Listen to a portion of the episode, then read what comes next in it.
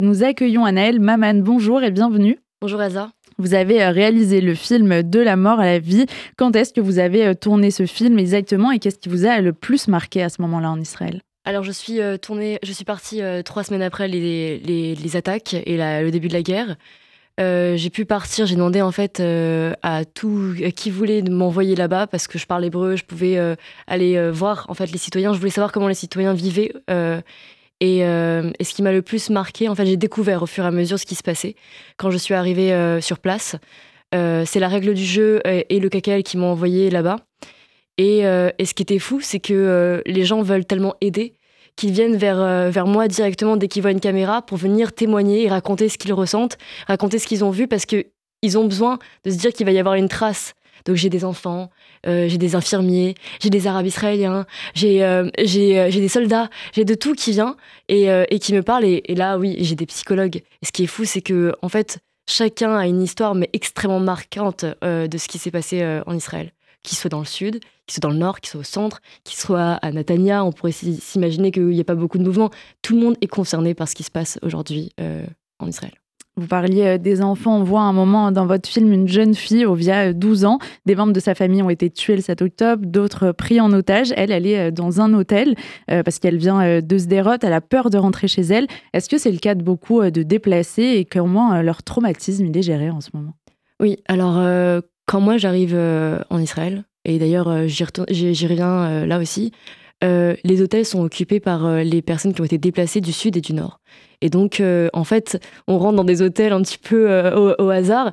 Et là, on voit du bruit, on voit comme si on était dans une école euh, avec des enfants qui crient, etc., etc. on s'attend absolument pas à ce genre de choses quand on rentre dans un hôtel. Et en fait, l'hôtel, les hôtels sont devenus alors des centres d'école, de, maternelle. Ils sont réhabilités pour pouvoir donner des éducations aux enfants. Ils, ils ont cours, etc. Et beaucoup d'enfants viennent directement me parler et bon, alors c'est ce qui est très très touchant. Ils viennent, ils, refont dix fois la même vidéo, etc. Parce qu'ils veulent absolument participer. Les parents euh, me, euh, les laissent complètement à venir vers moi. Et euh, tous ont une histoire. Et chacun, quand ils parlent, je me dis, mais c'est fou parce qu'ils sont plus jeunes que moi. Et ils ont vécu des choses tellement traumatisantes. la jeune fille que vous parliez, elle a perdu une partie de sa famille, a été assassinée, une autre est prise en otage. Et je me dis, mais quelle, quelle force de venir me raconter ça comme ça. et il y en a beaucoup qui ont perdu leur maison, qui ont vu, euh, qui, sont restés cloîtrés euh, dans des abris pendant euh, des, heures et des heures avec leurs parents. je reviens de là de Sderot et une mère disait qu'elle avait son couteau à la main dans le noir avec sa fille et que sa fille disait maman pourquoi t'as un couteau? C'est vrai que ce sont des, situations que l'on n'a pas l'habitude d'avoir dans une vie de manière générale et, et là oui c'est très très très troublant cette force, euh, on l'entend aussi avec euh, ce slogan, entre guillemets, oui, le Dance Again, ce tatouage de l'ex-otage Mi-Hachem. C'est un vrai euh, mot d'ordre aujourd'hui en Israël. Ouais, c'est, je pense que c'est aussi l'identité juive. C'est cette volonté, cette force de vouloir aller toujours au-delà, euh, et, c'est cette résilience que l'on peut voir euh, partout, mais vraiment partout. Euh, j'ai été jusqu'à aller enlever des betteraves pour aller voir les agriculteurs, comment ils, arrivent à, survivre. même dans les hôpitaux, les gens viennent, même du monde entier, pour venir aider en tant que médecin.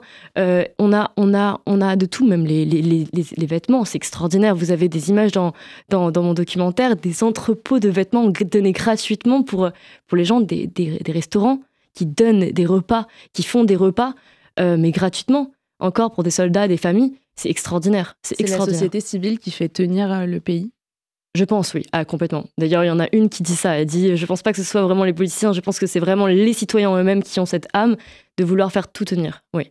Et justement, le rapport euh, aux politiques, quel est-il? À un moment, il y a une séquence où vous demandez à des gens qu'ils sont euh, pour ou contre euh, Netanyahou. Cette unité dont on a beaucoup entendu parler et qui a été réelle dès le, dès le 7 octobre, est-ce qu'elle se joue aussi au niveau politique où les gens ont conservé leur avis, voire est-ce qu'il s'est renforcé contre Benjamin Netanyahou ah, Ce qui est intéressant, c'est que les gens du Sud étaient déjà de, gauche, parce que c'est des gens, c'est ce qui est, ce d'ailleurs horrible, parce que c'est eux qui prônaient justement la paix, une avancée vers Gaza, etc. Ils ont été les premiers assassinés. Euh, je pense que oui, il y a en effet des gens qui ont changé d'avis, mais moi, ce que je remarque, c'est qu'il y a une démocratie, c'est-à-dire qu'on a un peuple qui a des doutes Et un peuple qui a des doutes est une démocratie. Un peuple qui a des certitudes qui resterait basé sur une seule voie politique ben, pour moi, ça serait une anarchie. et donc, c'est ce que j'ai remarqué. Les gens sont tous plus ou moins posés. Bon, j'étais à Tel Aviv, donc la plupart des gens sont euh, plus ou moins contre Netanyahu. C'est pas, enfin, c'est pas, pas une surprise. Mais ce que j'ai apprécié, c'est que peu importe la vie politique, les gens sont là, sont présents, s'entraident, et c'est ça qui est extraordinaire. Je sais pas si on aurait la même chose dans un autre pays. On vous voit aussi essayer de recueillir la parole d'Arabes israéliens. C'était important pour vous de ne pas passer à côté de cette question de la coexistence entre juifs et arabes israéliens après le 7 octobre. Mais il est évident, parce qu'en Israël, euh, il faut le dire, il n'y a pas que des juifs qui vivent là-bas. Euh, on a des arabes israéliens, on a des. Euh, c'est une société qui est cosmopolite. Et donc, oui, bien sûr, avoir leur parole, savoir comment ça se passe, et puis surtout se dire que à Jaffa, quand on y va, enfin, je veux dire, c'est un endroit où il n'y a jamais de tension et c'est le vivre ensemble pur euh, euh, que l'on peut que l'on peut avoir. Alors je voulais savoir comment c'était. Euh, il y, y, a des choses que j'ai pas pu filmer parce qu'ils ne voulaient pas, mais j'étais extrêmement bien accueillie. Il y a un moment, euh, Amir Ouana, qui est président euh, de la Knesset, qui dit, euh, je cite, on a vécu une journée de Shoah. Est-ce que c'est un terme fréquemment employé en Israël pour nommer le 7 octobre? Est-ce qu'il fait nécessairement référence à la Shoah ou est-ce qu'il y a aussi cette traduction de catastrophe comme ça avait été le cas pour Miachem qui avait évoqué ce terme? Et ça avait été très très mal repris en France Mais bien sûr, ce, n'est pas une attaque terroriste ce qui s'est passé le 7 octobre, c'est un jour de Shoah. Ce qui, c'est d'ailleurs ce qu'il faut appuyer en France. Euh, je pense qu'on on, pense que c'est une attaque simple au terrorisme, mais pas du tout. Euh, ce que je dis souvent à mes proches, c'est que euh, hier, quand nous étions jeunes, on n'avait pas beaucoup d'images de la Shoah, mais on écoutait. Donc on a entendu la Shoah. Aujourd'hui, on peut voir la Shoah, ils ont fait que des vidéos dessus. Et ce que j'espère, c'est que dans le futur, il n'y ait plus jamais de Shoah. Voilà. Euh, la France s'apprête euh, à rendre hommage aux victimes euh, françaises du 7 octobre, mercredi. Dans le même temps, il y a plus de 130 personnes, dont trois Français, qui sont toujours retenus en otage. En Israël, est-ce qu'il y a de façon peut-être encore plus forte ce lien à la fois entre les morts et les vivants? Tous les jours, mais je pense que tous les jours, les gens parlent de ça. Il n'y a pas un jour où on ne peut pas parler d'autre chose, de ce qui se passe, de la guerre et des otages. Euh, je, même si on veut oublier, on ne peut pas. C'est quelque chose qui est marqué euh, constamment au quotidien. Euh, on a des photos partout. Les gens ne parlent que de ça. Je pense que en Israël et beaucoup aussi même en diaspora, le, temps s'est arrêté le jour du 7 octobre. Et c'est ce que vous souhaitez aussi par votre film diffusé en France, se dire peut-être que ces otages ils sont en ce moment oubliés et il y a un devoir de d'en parler tout simplement. Évidemment, leur parole est extrêmement importante parce qu'on nous reproche de euh, ne pas avoir la preuve, par exemple, de ces femmes qui ont été violées, de ces violences sexuelles.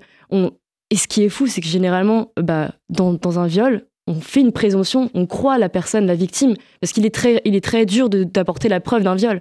Et là, on a quelque chose qui est inversé. Des gens disent qu'il y, a eu des viols, rapportez-nous les preuves, c'est ça ce qu'on entend. Et ce qui est, fou, c'est que là, par exemple, j'ai une projection. Il va y avoir parmi, euh, ces personnes, Mourane, une, jeune femme qui a été euh, otage et qui, elle, euh, malheureusement, a une vidéo par le Hamas qui dit qu'elle qui s'apprêtait à la violer. Donc il y a une, une preuve d'un acte prémédité. Elle en parlera elle-même de ce qui lui est arrivé. Mais c'est important. C'est important pour ce qui s'est passé, bien sûr, et pour même les personnes, certes, vivantes, mais aussi pour les personnes qui sont mortes. Il y a un devoir de mémoire, évidemment, là-dessus. Pour finir, Anaël Maman, euh, vous avez réalisé ce film avec euh, votre téléphone portable. Est-ce que c'est quelque part une réponse aussi à ces images filmées par les terroristes le 7 octobre de leur téléphone portable? Alors, euh, je n'avais pas peut-être les, gros moyens. Euh, je pense que c'est plus euh, un, appel. mon téléphone, oui, avec un stabilisateur, tout ce que je pouvais faire en fait pour pouvoir témoigner de ce qui s'est passé et de pouvoir capturer. J'avais peur qu'ils aient en fait, comment dire, le, le qu'ils soient les seuls à avoir le, la, mémoire de ce qui s'est passé de cet événement-là. Et moi, j'ai voulu justement pouvoir montrer avec un peu plus de, bienveillance euh, bah, euh, les événements. Alors mon téléphone, oui, mais euh, si, j'avais pu, même avec une grosse caméra, bien évidemment, j'aurais pu le faire, ouais. Merci beaucoup Anaël Maman d'avoir été notre invitée sur RCJ. Votre film De la mort à la vie est à retrouver en ligne sur YouTube.